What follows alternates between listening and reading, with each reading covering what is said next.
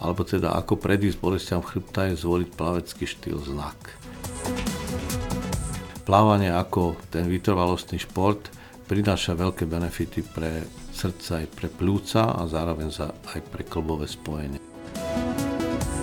Tam sa neodporúča byť dlhšie vo vode, hm, tá minutáž má byť taká, koľko je stupňov. V podstate, keď idem do 14 stupňovej vody, tak môžem kľudne plávať 4 hodinku, mm-hmm. ale keď idem do 5 stupňovej vody, tak sa neodporúča plávať dlhšie ako tých 5 minút. To znamená, že keď cvičíme aerobik vo vode, tak je to nižšia záťaž pre klby. Platí to pre celú populáciu, ale najmä pre populáciu, ktorá má nadváhu.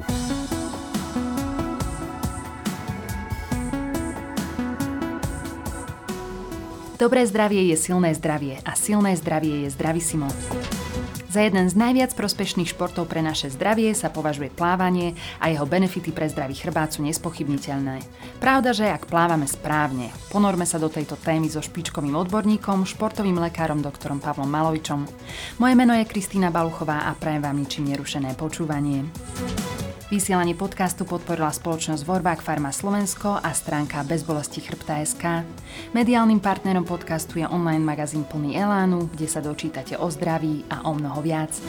Dobrý deň, pán doktor, vítajte u nás v štúdiu. Dobrý deň prajem všetkým, ktorí vyznávajú zdravý životný štýl. pán doktor, skočme rovno do hlbokej vody mýtov a faktov. je to skutočne tak, že ak plávam prsia s hlavou nad vodou, robím si viac škody ako užitku? V podstate je to pravda, pretože táto chyba sa ukazuje u ľudí, ktorí neradi ponárajú hlavu pod vodu. Mm-hmm. A paradoxne sú to práve tí ľudia, ktorí pracujú s počítačmi, to znamená majú neustálu námahu na krčnú chrbticu. A keď plávame prsia a máme stýčenú hlavu nad vodou, tak máme prehnutú chrbticu, krčnú chrbticu, ktorá nie je vo svojom fyziologickom stave. To znamená, že nehybe sa, je statická. Nedokážeme ju vlastne e, dať do tej polohy, v ktorej by mala byť vo vode pri normálnom plaveckom pohybe. To znamená, ideálne je, keď plávam prsia, tak plávam aj tak, ako sa má, že ponáram hlavu do vody. Uh-huh. Ťažko sa o tom rozprávať s ľuďmi, ktorí sa neradi ponárajú, ale je to fakt. Uh-huh. Preto by som odporúčal, pokiaľ človek má v obľúbe tento druh štýlu aj s tou, s tou alternatívou, že má vstýčenú hlavu, aby tak dlho neplával a aby si robil aj nejaké zmeny plaveckého štýlu počas, pokiaľ pláva teda na dlhšiu trasu. Uh-huh, uh-huh. Poďme sa teda pozrieť na to, čo je vhodné, že aké plavecké štýly si vybrať, ak chceme mať zdravší a silnejší chrbát, čo by ste odporúčali? Už aj pri deťoch, ktoré majú e, nerovnú chrbticu, čo dnes bohužiaľ je 9 z 10 detí, Odporúčame plávanie, pri ktorom viac menej je to telo vystreté. To znamená, keď si to premietneme na plávecký štýl, tak v prvom rade je to plávanie znak. Znamená to, že človek leží na vode, natiahnuté ramena, chrbtica je tiež natiahnutá a tie nohy vlastne nepokrčíme, ale pláveme tzv. kraulovým spôsobom alebo znakovým spôsobom. Takisto ten kraul, ale ten by mal byť naozaj veľmi, veľmi, eh, by som povedal, striktne metodicky presný, aby tá hlava nechodila tak, ako nemá. Mm-hmm. Znamená predsa len najväčšie odporúčania pri bolestiach chrbta, alebo teda ako predísť bolestiam chrbta je zvoliť plavecký štýl znak. Mm-hmm. Ani motilik nie je veľmi vhodný a ani nie tie ďalšie nejaké pseudoštýly, ktoré vidíme občas na psíčka alebo na mačičku, mm-hmm. ako tie deti plávajú. Ideálne je skutočne, keď od začiatku sa naučí, už od detstva sa naučíme správny spôsob plávania. Mm-hmm.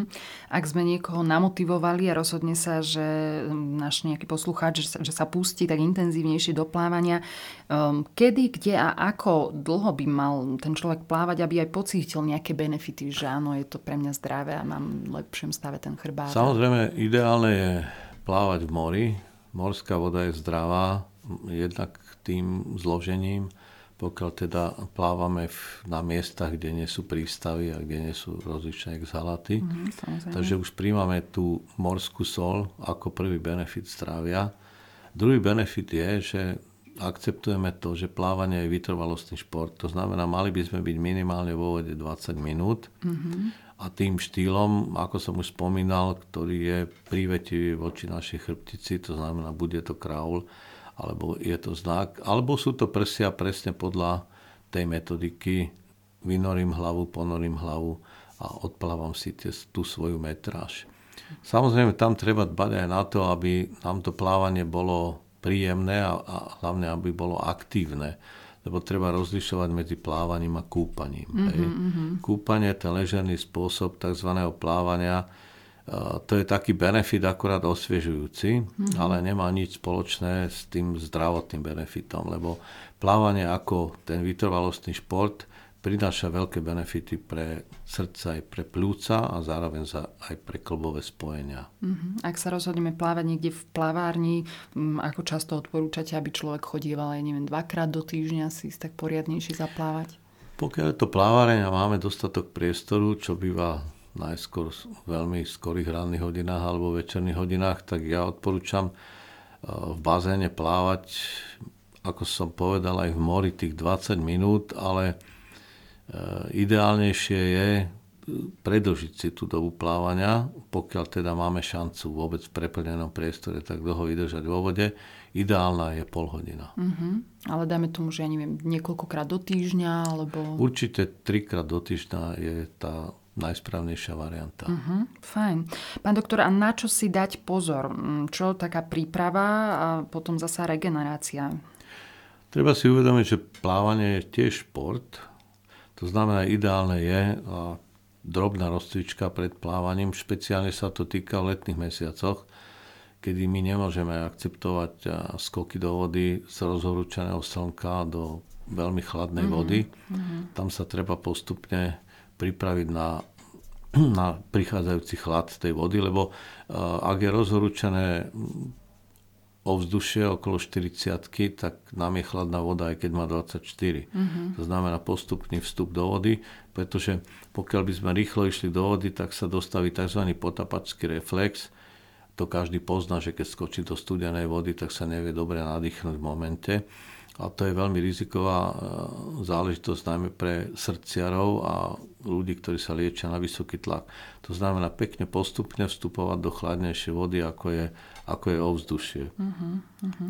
A čo sa týka ešte ďalšej prípravy, ja by som odporúčal trocha sa ponaťahovať, urobiť akú takú drobnú rozcvičku, aspoň 3-4 minútovú predtým, ako idem plávať. Uh-huh. Lebo aj keď sa vrátime eh, z nejakej plaveckej trasy, musíme rátať s tým, že aj vo vode sa potíme. Hej, to darmo sa nám zdá, že keď plávame vo vode, tak určite sa nepotíme. Tak by sme v rámci regeneračného procesu mali rátať s tým, že musíme mať istý pitný režim. Uh-huh, uh-huh. Aj pred, aj po plávaní a rátať s tým, že aj napriek tomu, že som vo vode, vodu strácam. Mm-hmm. Pán doktor, čo ak plávanie predsa len sprevádza akási nepríjemná a opakovaná bolesť chrbta? Čo s tým? V tom prípade odporúčam suplementáciu vitamínmi. A najoptimálnejšie v takýchto prípadoch sa javí trojkombinácia vitamínov B1, B6 a B12 vo vysokých dávkach. To je veľmi dobrá suplementácia pre bolesti chrbta, pretože veľmi pozitívne vplýva na obaly našich nervov a veľmi pozitívne vplýva aj na platničky, ktoré tvoria spojenie medzi stavcami. Mm-hmm. Milí poslucháči, stále sa zhovárame s doktorom Pavlom Malovičom, športovým lekárom a nedá mi neopýtať sa na takú možno módnu záležitosť, pretože hitom v poslednej dobe je aj plávanie v studenej vode a otužovanie sa. Odporúčate stať sa ľadovým medveďom? Tak primárne odporúčam otužovanie. Mm-hmm. Treba sa pripraviť na to, v súčasnosti aj keď je energetická kríza, že nebudeme mať až tak prekúrené naše obydlia, tak sa treba pripraviť na studenšie okolie. To otužovanie začína pomaličky v sprche. Najprv si zvykáme postupne na chladnejšiu vodu. Treba vedieť, že chladnejšia voda je tá, ktorá má vyššie, ktorá má menej stupňov ako naša telesná teplota. To znamená, nám sa zdá teplá voda 37 stupňov, mm-hmm. ale v skutočnosti je to tá vlážna a od 37 mm-hmm. nižšie. To znamená, že ideme postupne, pridávame si nie každý deň, ale každý týždeň a samozrejme potom môžeme prikročiť k tomu, že sa chceme stať ľadovými medveďmi a začneme plávať v chladnej vode, či už sú to jazera alebo bazény. Tam sa neodporúča byť dlhšie vo vode. Hm, tá minutáž má byť taká, koľko je stupňov. V podstate, keď idem do 14 stupňovej vody, tak môžem kľudne plávať 4 hodinku, mm-hmm. ale keď idem do 5 stupňovej vody, tak sa neodporúča plávať dlhšie ako tých 5 minút. Mm-hmm. Ten organizmus sa nedokáže až tak adaptovať na úplne nízku teplotu. Akýkoľvek ľadový medveď ste, predsa len máte svoje orgány, ktoré reagujú na veľmi nízku teplotu a nemusí to byť úplne ten pozitívny benefit. Môže sa to stať aj negatívnym benefitom. Ale v každom prípade odporúčam otužovať sa a plávať v studenej vode. To je bez ohľadu na ročné obdobie. Mm, fajn. Aké ďalšie vodné športy sú vhodné pre náš zdravý chrbát?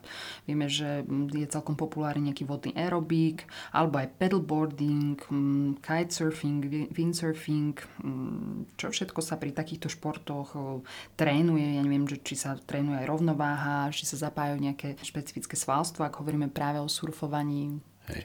Cvičenie vo vode predovšetkým si myslím, že predstavuje pozitivitu vodný aerobik.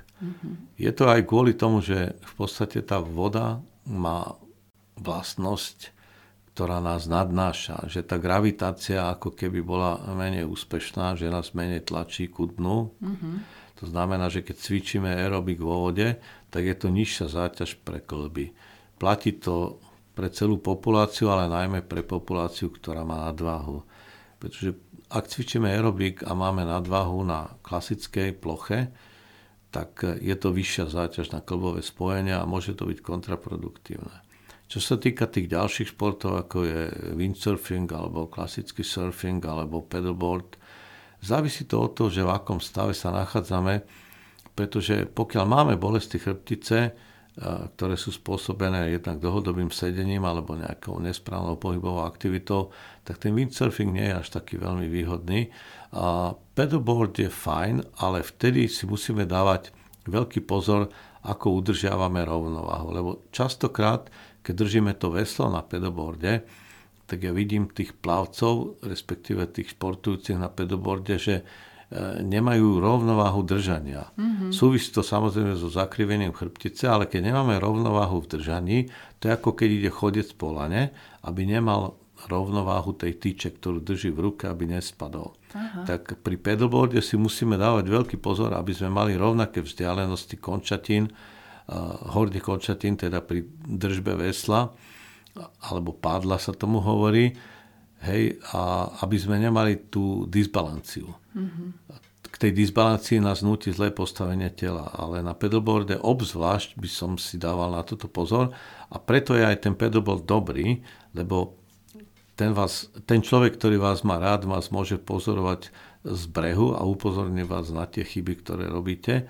A keď držíte ten pedalboard, tie, tie padla pri pedalboardingu správne, tak je to pre tú chrbticu dobrý benefit, lebo vlastne cvičíte svoju rovnováhu a tým vyrovnávate balans svojej chrbtice, tú nerovnováhu, podobne ako vyrovnávate geometriu, eh, keď nastavujete správne pneumatiky na aute. Uh-huh, uh-huh, Takže pedalboard by som odporúčal. Ten windsurfing aj surfing sú fajn, sú atraktívne športy, ale zasa, pokiaľ máte akýkoľvek problém s chrbticou, môže to byť kontraproduktívne. Mm-hmm. V rámci nejakých rehabilitačných odporúčaní sa spomína aj chodenie vo vode. Ako to funguje, aké má benefity? Áno, chodenie vo vode je veľmi dobrá záležitosť, čo sa týka rehabilitácie, najmä e, keď sú úrazy dolných končatín, respektíve v rámci rehabilitácie úrazov alebo operácie dolných končatín.